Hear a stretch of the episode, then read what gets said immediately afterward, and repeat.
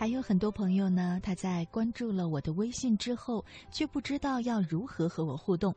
我想呢，可能是大家对公众账号的使用方式并不是很熟悉。其实很简单，就是在你的微信朋友列表当中，有一个绿色的图标显示订阅号，订阅号，在订阅号当中就可以看到。我的账号乐西，你要点进订阅号之后呢，就可以找到我。每天呢，我也会向你推送一点儿有趣的内容，比方说曾播出过的节目，比方说大家最近都在很积极的参与的青草分享会，还有呢一些我和历任的主持人们可能有一些想要和大家分享的东西，都会在青草分享会当中和大家见面。也欢迎更多的朋友在微博和微信当中参与进来和我们互动。好了，接下来的时间呢，就送上子夜的文章。原来上帝没有遗忘我。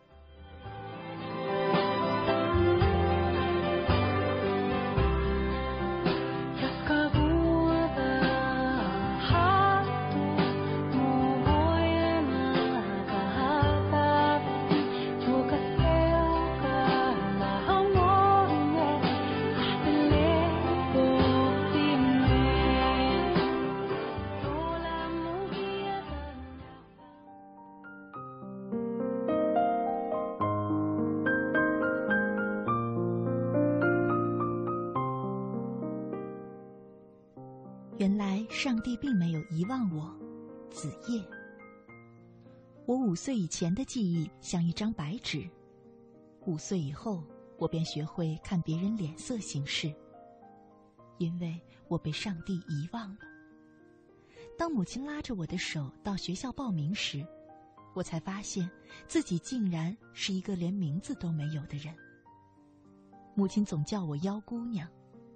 现在连他也呆若木鸡的站在那儿，半天后才对老师说：“你们给取一个吧，姓谭就可以了。”这时我才意识到我姓谭，我也有一个姓。从此我就和母亲分开，各忙各的。他总是在地与家之间来回的跑，我呢是在学校与家来回的跑。他回家了，给我做饭。我回家是为了吃他做的饭。每当我习惯性的推开门，打开锅盖，里面的饭菜还有余温，吃了就往学校跑去。在这冬去春来的岁月里，我总是一个人来来回回，因为我怕回到家，书包全是小石头。同学们叫喊着他们给我的名号，有时就算是这样。回到家之前，一定要把脸洗干净，怕母亲发现了，会像一头发怒的狮子一样找同学、他们的家人去吵架。我还知道一个方法：如果难受时可以哭，但一定不要用手去擦泪水。哭够了，把脸洗干净，眼睛不会肿，最多一点红。小时候，我总是怕很多事。比如怕学习好，同学们会找麻烦；学习不好，母亲又会难过。怕天黑了，母亲还不回来；可又怕天不黑，母亲就不回来。就这样怕来怕去的，上完了我的小学。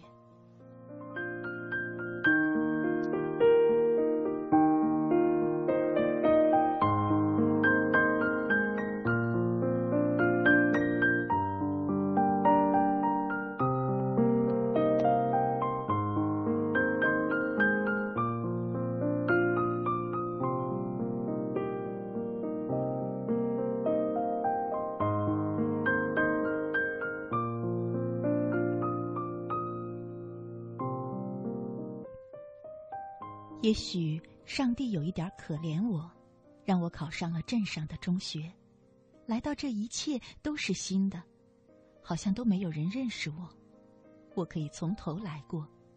可没过几天，我又怕了，怕老师叫开家长会，因为我和母亲说过几次，可最终没见到他的到来。后来我就干脆不说了。不过我觉得，只要我认真学习。老师好像见不到我的家长也无所谓。虽然这样，但我比以前更累了，每天都得步行十几里路到镇上。中午，母亲给我一块钱，晚上才回来。由于种种原因，我还得到了学校的减免。很快，我的中学时代就快完了。如果说十六岁是花季，那我也感觉过花的芬芳。那天，那个很阳光的高个子男孩说他爱上我了。我当时的反应不是我爱不爱他，而是这样的大个子一定很安全，像父亲一样吧。尽管他最后和我最好的朋友成了一对，可我从来没有恨过他，只有伤感和失落。也因为这样，我什么也不想了，只想好好的考完中考。虽然我明白考了也没有用，母亲是拿不出那几千块的学费的，可我还是参加了考试。考完马上回家，拉着母亲到处借钱。准备我的流浪生涯。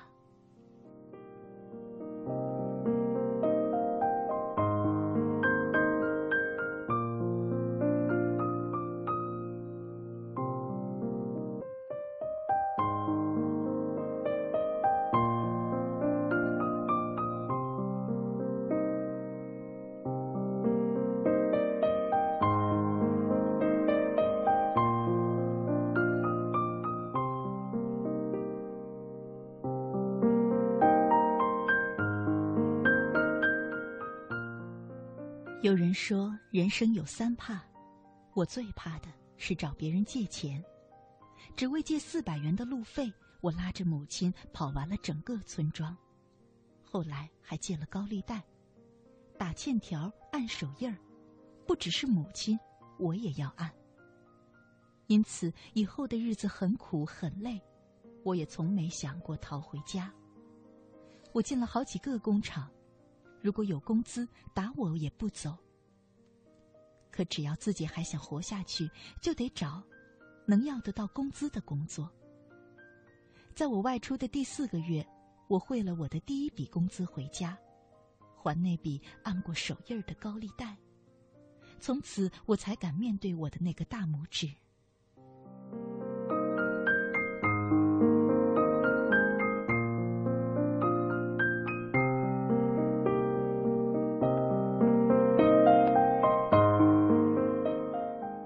个人流浪的日子很好，过得再差，只要你不说，亲人是不会知道的。你不用天天担心别人，别人也不会天天的担心你。记住，常打电话回家，少说话就可以了，以免言多必失。当然，最好还是常回家。我总是告诉自己，慢慢的习惯了这样的日子。按时工作，按时领钱，按时给母亲汇过去，差不多了就回家和母亲过年。我以为我的日子就这样，可上帝还是可怜我太孤独了，让我认识了他。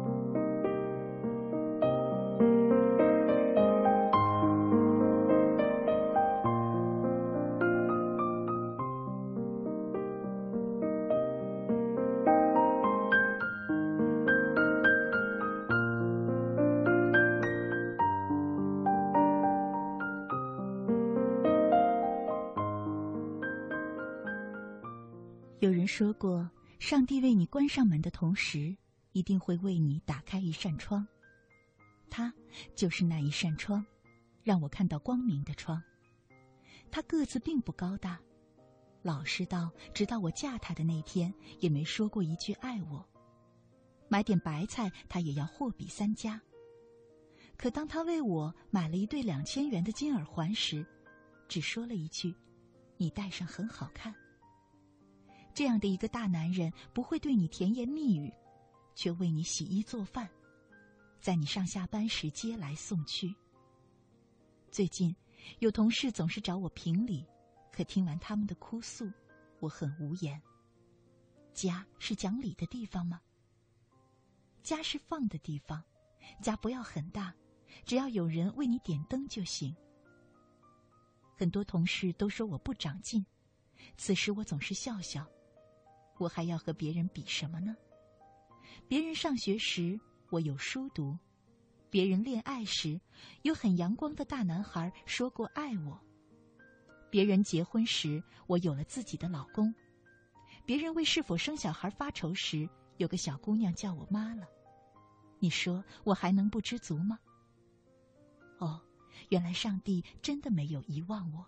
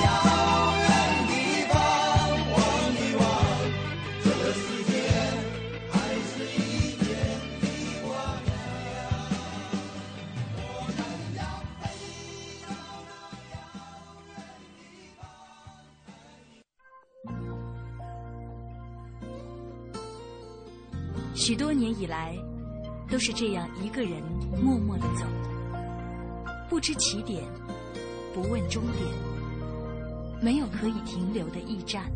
密密麻麻的高楼大厦，找不到我的家。在人来人往的拥挤街道，浪迹天涯。任淡淡的风穿过单薄的身体，岁月与年华都从脚下走过，只有身边扬起的尘土，为历尽的艰辛做最忠实的记录。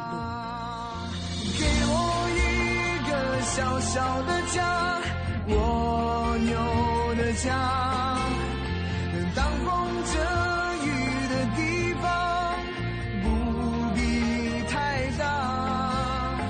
给我青青草有约，在漂泊的岁月里，为你的心一个家。一个属于自己温暖的蜗牛的家。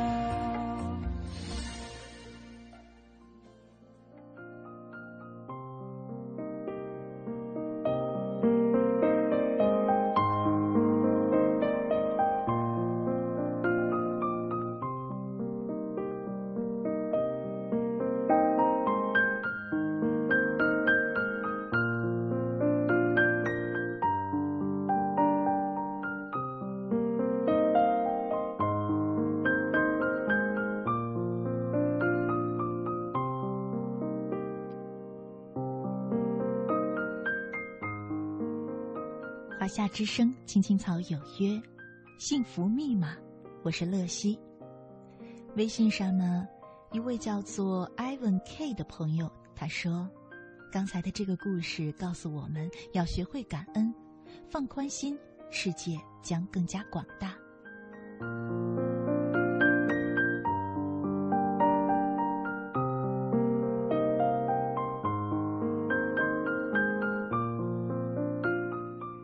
其实的确是这样的，就像刚才有一位朋友在 QQ 上跟我讲说，觉得写故事的这位朋友子夜，他的经历其实挺难的，生活挺不容易的，可是呢，又感觉得出来，他挺有能力，也挺乐观的，挺乐观是我家的，我觉得子夜一定是一个幸福感很强的人，因为他懂用积极的眼光看世界。他不但看到生活让他失去了什么，也看到了生活给了他什么。嗯，我想起了一个小故事，是小老鼠的故事。他讲的呢是有一只小老鼠生活的十分快乐，它快乐的原因很简单。他说：“我拥有一颗太阳，这是一颗多么神奇而伟大的宝贝，它给大地山川以灿烂的阳光。”给每一种植物、每一个动物带来温暖和光明。可是呢，大家都说这只老鼠脑筋有毛病。太阳神奇伟大，这不假，但太阳并不只是你的，那是大家的。可是这只老鼠是一个顽固的家伙，它确信太阳就是自己的。其他动物是不是拥有太阳？他说：“我管不着。我要十分珍惜太阳。”于是他每天早晨看太阳从山头跃起的样子，心里高兴极了。他每天晒着太阳，享受着它的温暖。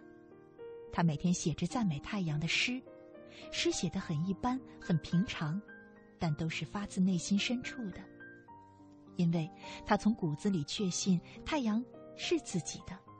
他觉得，如果对太阳有半点轻视和浪费，那是一件十分可怕和愚蠢的事儿。他就是这样简单而快乐的生活着。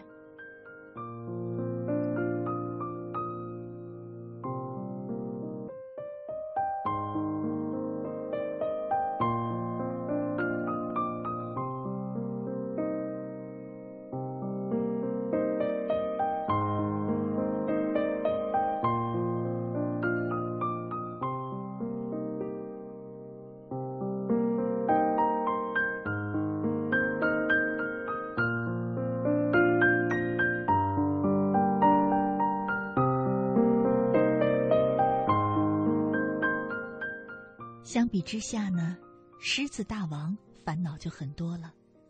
狮大王因为争夺一块领地失败，丢了面子和尊严，他想到了自杀。他为选择自杀的方式而煞费苦心。如果选择跳海的话，他怕身体被鳄鱼吃掉；他不希望自己死的那样窝囊而没有面子。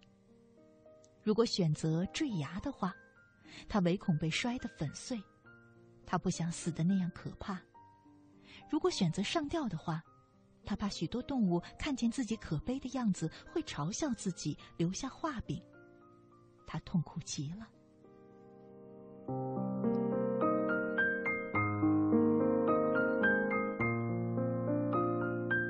后来，狮子大王发现老鼠很快乐，心想自己就算丢了一块领地，也比老鼠威风多了。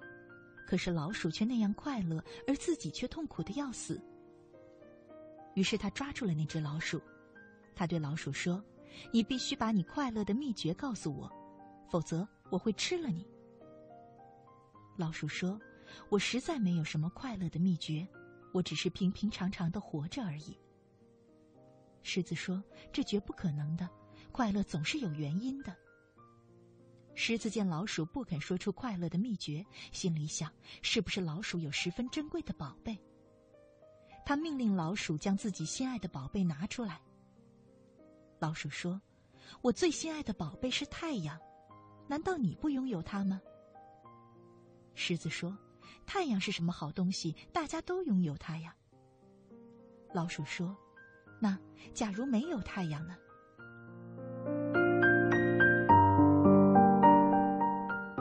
狮子感到很吃惊，因为他从没有想过这个问题。他试图往下想一想，这个假设实在太可怕了。这个假设告诉他，原来太阳才是最宝贵的财富。狮子明白了，老鼠说的是实话。他从心里对老鼠产生了深深的敬意。他决定放了那只快乐无边的老鼠。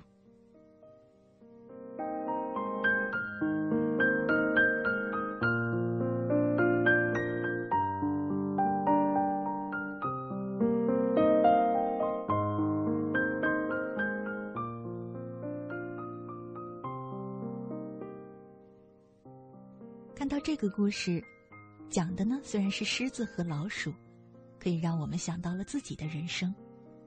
如果你的心态没有调整好，哪怕你像狮子一样拥有很多很多，你依然会很痛苦；而如果你的心态很好，哪怕你像一只弱小的小老鼠，甚至过街的时候人人喊打，你依然可以很快乐。学会满足，才能使我们变得快乐起来，否则，快乐就会离我们而去。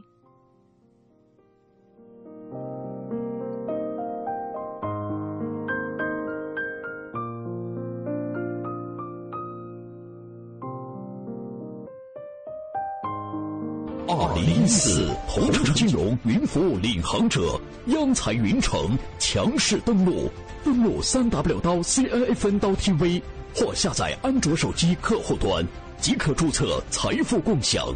这里有权威专业的投资机构，这里有热门抢手的理财产品，这里应有尽有。入驻央财云城，共创财富未来。央财云城，指尖上的金矿。今天由我来给大家表演一段单口相声，说这个单嗯，这可不对呀！怎么了？那我站你身边算干嘛呢？嗯，这样，啊，哟，怎么了您呢？得流感了，哎呀，所以为了避免传染呐，你最好退到离我六十公分以上。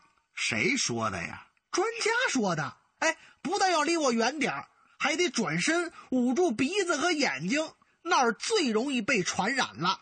哦哦哦哦哦哦，那我先捂上挪挪地儿吧。哎，呃，捂严实了啊。这么远可以了吗？再远点儿。哎哎，这么远可以了吗？再远点儿。哎，这么远。哎哎哎哎哎哎呦，坏了，这被掉台下了。国家应急广播提醒您：预防流感别轻视，身体健康最重要。我要让全世界都能听见我的歌声。我们想为小朋友开设冰上芭蕾课。我想给失独老人一个温暖的家。我们要组建自己的话剧社。收音机前的你，梦想又是什么？中央人民广播电台香港之声携手香港青年交流促进联会，共同推出“梦想舞台二零一四”，为你筑起梦想的平台。即日起至五月十六日，用文字、声音、图片、视频等各种形式分享你的梦想故事，就有机会赢得共十五万港币的圆梦启动金。行动起来吧，为我们的梦想注入生命力！详情请登录中国广播网三 w dot cnr 到 cn。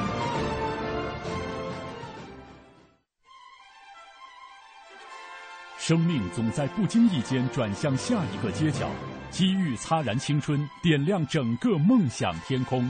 我们在寻找这样的你，热爱主持，充满能量，与众不同。中央人民广播电台央广网二零一四全国大学生主持人大赛火热开幕，报名即将启动，详情请登录三 w 点 cnr 点 cn。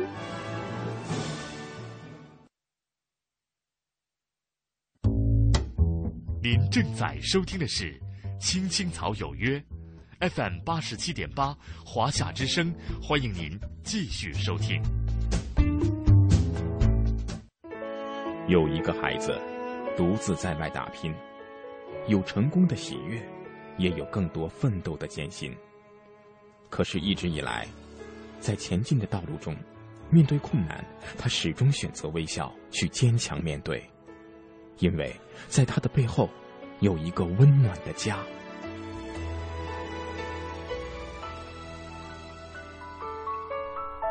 这个孩子是我，也是你。青青草有约，更是我们心底的那个家。每晚十点，在这里，让我们卸下一天的烦扰，洗去心中的尘埃。明天，我们一起轻松启程。话不停在吵，老板不停的闹。总逃不开工作表，做完了又来了，怎样也甩不掉。回家感觉真好，别管世俗纷扰，把一整天的面罩、忙和累的大脑都往热水里泡，让每一颗细胞忘掉烦恼。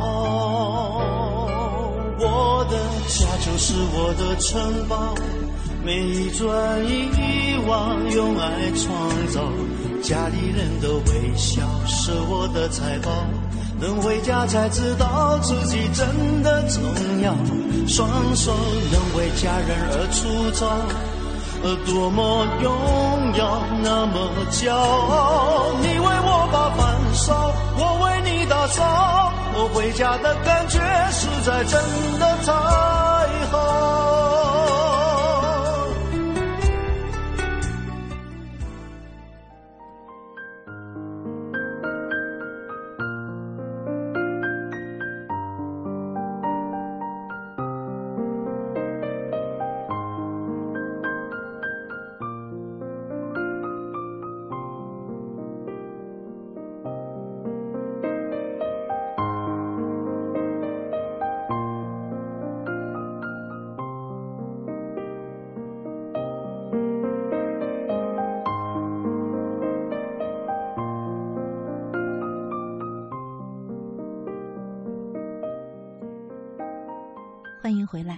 听众朋友，你现在正在收听的节目是由中央人民广播电台华夏之声为你带来的《青青草有约》，我是你的朋友乐西。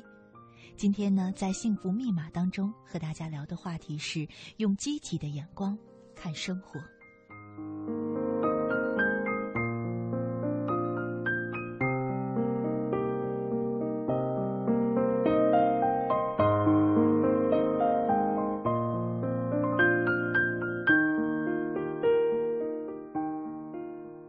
QQ 上一位叫做 Cool Breeze 的朋友他说：“乐西姐，这个故事让我感触颇深。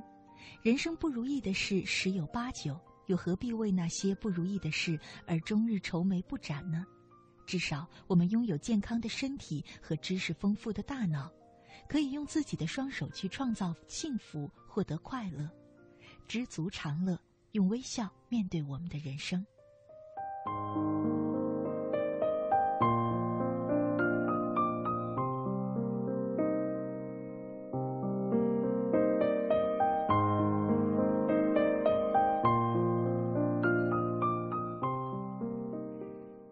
实我们中国早就有这句老话“知足常乐”。今天呢，刚刚也讲了一个关于老鼠和狮子的故事，想说的呢也是这么一个道理。可是今天的主题我却并没有叫“知足常乐”，而是说用积极的眼光看生活。这是因为我觉得知足是一个挺值得我们去思考的话题，它挺有趣儿的，因为，嗯，你要掌握一个度。找到一个平衡，才能够真正的看到幸福的曙光。嗯，有一些人呢，总是被非常庞大的欲望所吞噬，渐渐的忘了知足常乐，渐渐的看不清楚自己得到了什么，总是向着光去追逐，却忘了逆光是看不清楚东西的。所以呢。我们要提醒这样的人，要学会知足。可是还有一些人呢，我又忍不住要对他说：不要太知足，因为对那些人来说，知足只是一种敷衍自己，还有逃避的借口而已。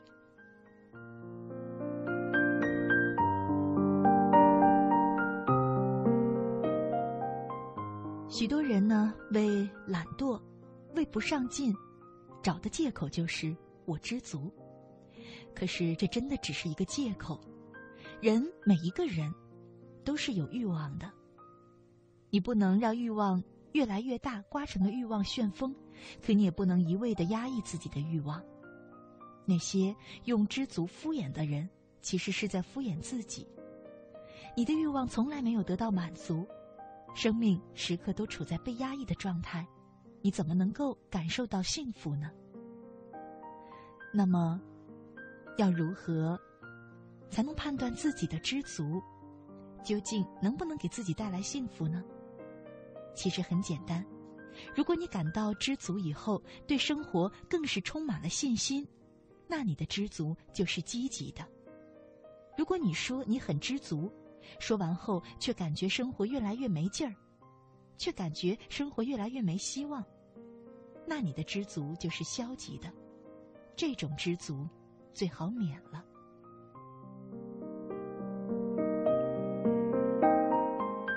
所以，要想收获幸福，我们要学会适时适度的知足。最主要的是要用积极的眼光去看待生活。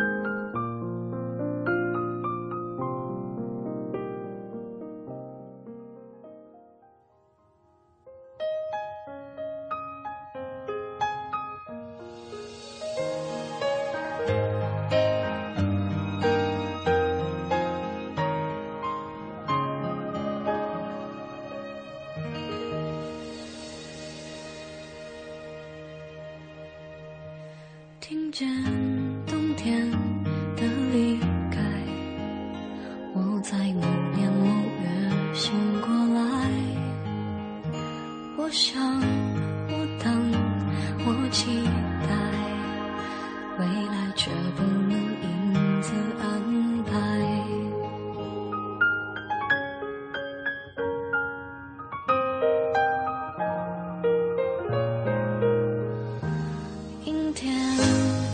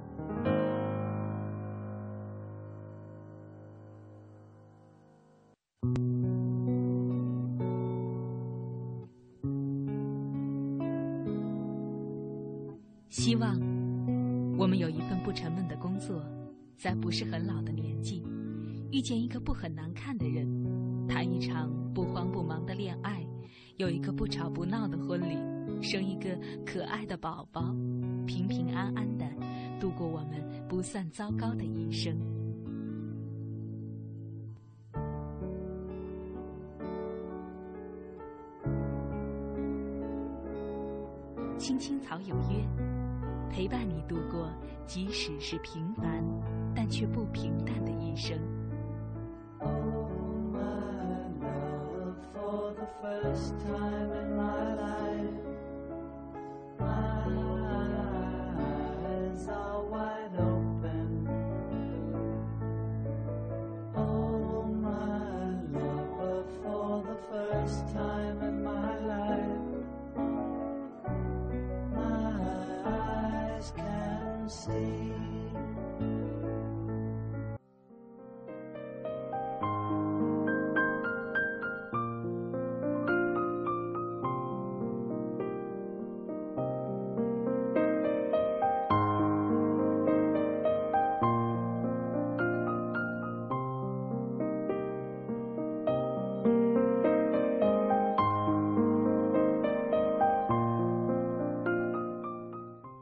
之声，青青草有约，幸福密码，我是乐西。刚刚呢，在放歌曲的时候，在 QQ 上收到了 QQ 上一位叫做“呃甘”的朋友他发来的留言。他说：“西姐，听到子夜的故事和经历，让我想起了小时候六岁那年，爸爸得了胃穿孔做手术，从那以后自己就一下要承受很大的打击。”之后，自己就变成大姐大了，好像自己做什么事情都要做到最好，才能在妹妹和弟弟的心中，做个带好头的姐姐。二十多年过去了，现在妈妈在去检查身体的时候，又检查出患有子宫肌瘤。今晚，妹妹打电话来说，妈妈的血压降下来了，要做手术了。我的心突然痛起来。在我的人生中，好像有什么不好的事情都发生在我的家人和我的身上，我感到自己好无助。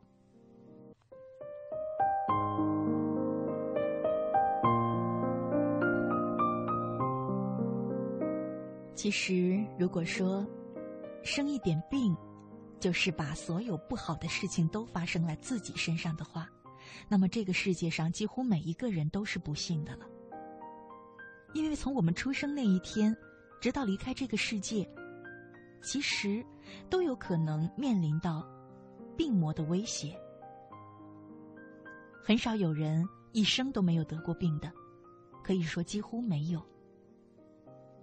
如果这样想，是不是更积极一点呢？还好，我们生活在医疗技术如此发达的今天。像妈妈得的这种子宫肌瘤，他的手术对今天的医疗技术来说十分的容易，成功率非常非常的高。所以，只要积极去治疗，照顾好妈妈，就能够完全康复。相比那些得了，哪怕是今天也无法。完全去解决的病痛的人，相比那些在过去的千百年来承受病魔折磨的人来说，是不是很幸运了呢？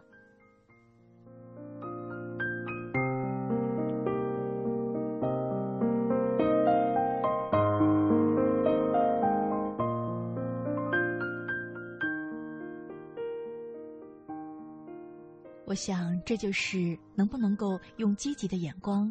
看待生活的差别吧。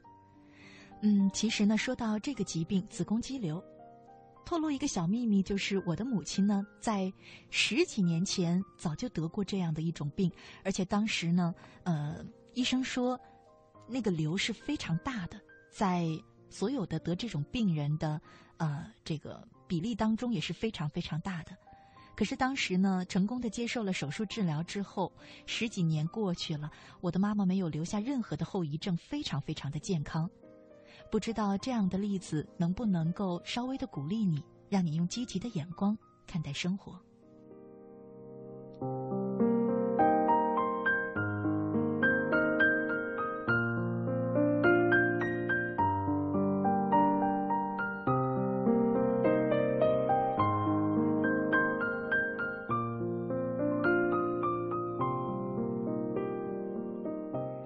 我家灰太狼在 QQ 上问我说：“啊，积极的眼光，怎样的眼光才算积极的呢？我不懂，乐西姐，你告诉我吧。好吧，接下来呢，我就和大家分享一篇文章，告诉不知道什么才叫积极的眼光的朋友，究竟怎样用积极的眼光看待生活。”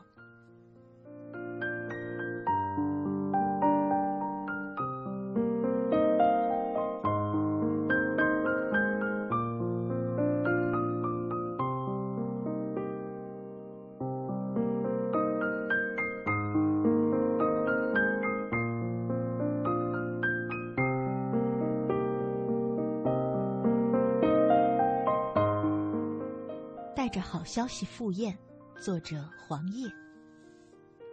朋友新月是个受欢迎的女子，大家聚会的时候都喜欢邀请她参加。其实新月既不会喝酒，也不会唱歌，更不会聊八卦。她的独特在于，每次赴宴，大家都可以从她那里听到令人心情愉悦的好消息。起初，大家并未认识到新月的可爱，直到有一次朋友小聚。大家都在抱怨，这个说老公不体贴，把自己折磨成了黄脸婆；那个说孩子不听话，学习成绩老是上不去，揪心；还有人说单位又换了新领导，压力大。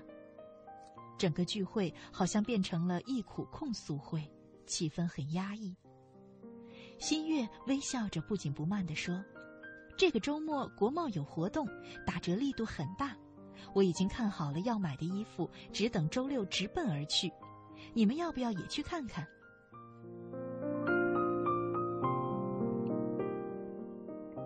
逛商场是女人们最感兴趣的话题，大家立刻转移了话题，商量着要趁打折去买点什么。小小包间因为新月的一句话，顿时多了些生活的温暖和温情。说起来。新月真是一个善于营造气氛的女子，很多时候一件根本不起眼的事情会被她绘声绘色的讲出来，就成了大家爱听的好消息。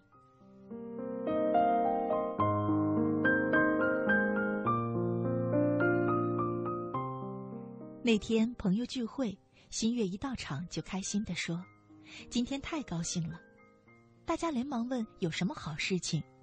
他得意地说：“我今天上午在一个朋友那里学到了正宗糖醋排骨的做法，中午尝试着做了一下。哎呀，我真有天赋！一斤半的排骨被我家小子吃得精光，他爹虎口夺食抢了两块，而我呢是一块都没抢到。我家小子要求明天再做。”受新月情绪的感染，大家都开心的笑了。有人赶忙学习正宗糖醋排骨的做法，说也要回家去试试。那次聚会，欢乐的几乎成了糖醋排骨的培训会。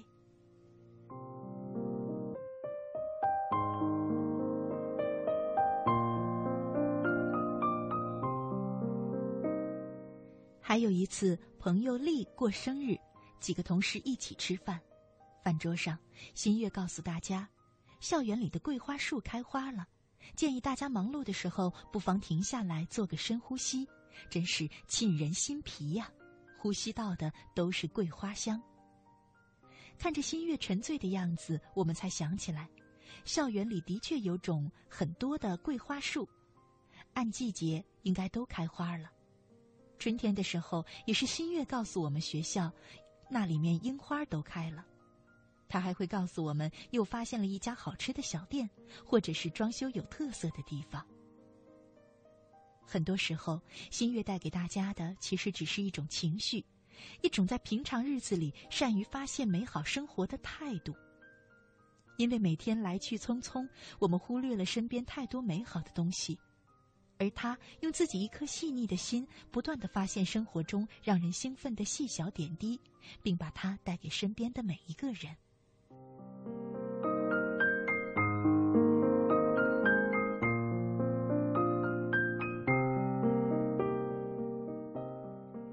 一天中午和新月一起吃饭，他很神秘的对我说：“我跟你说啊，我的眼睛不近视了。”哎，真是奇怪，从高中就戴眼镜的他居然不近视了。我问：“你用了什么招呀？我也去试试。”新月一脸坏笑的说：“无招胜有招，我什么都没用，但就是不近视了，因为呀，我开始老花了。”说完就笑了起来。你看，在别的女人看来很可怕的事情，衰老，到了新月那里也成了乐事。有她在，你想不开心都不行。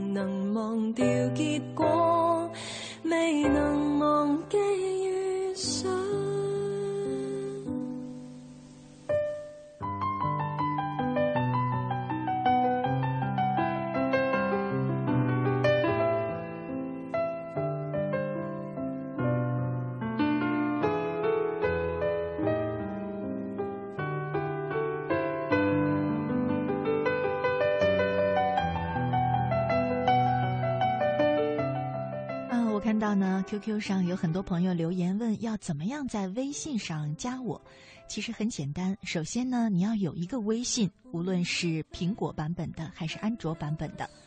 之后呢，在微信上查找公众账号，查找公众账号，找到这几个字，然后输入“乐西”，快乐的乐，珍惜的惜。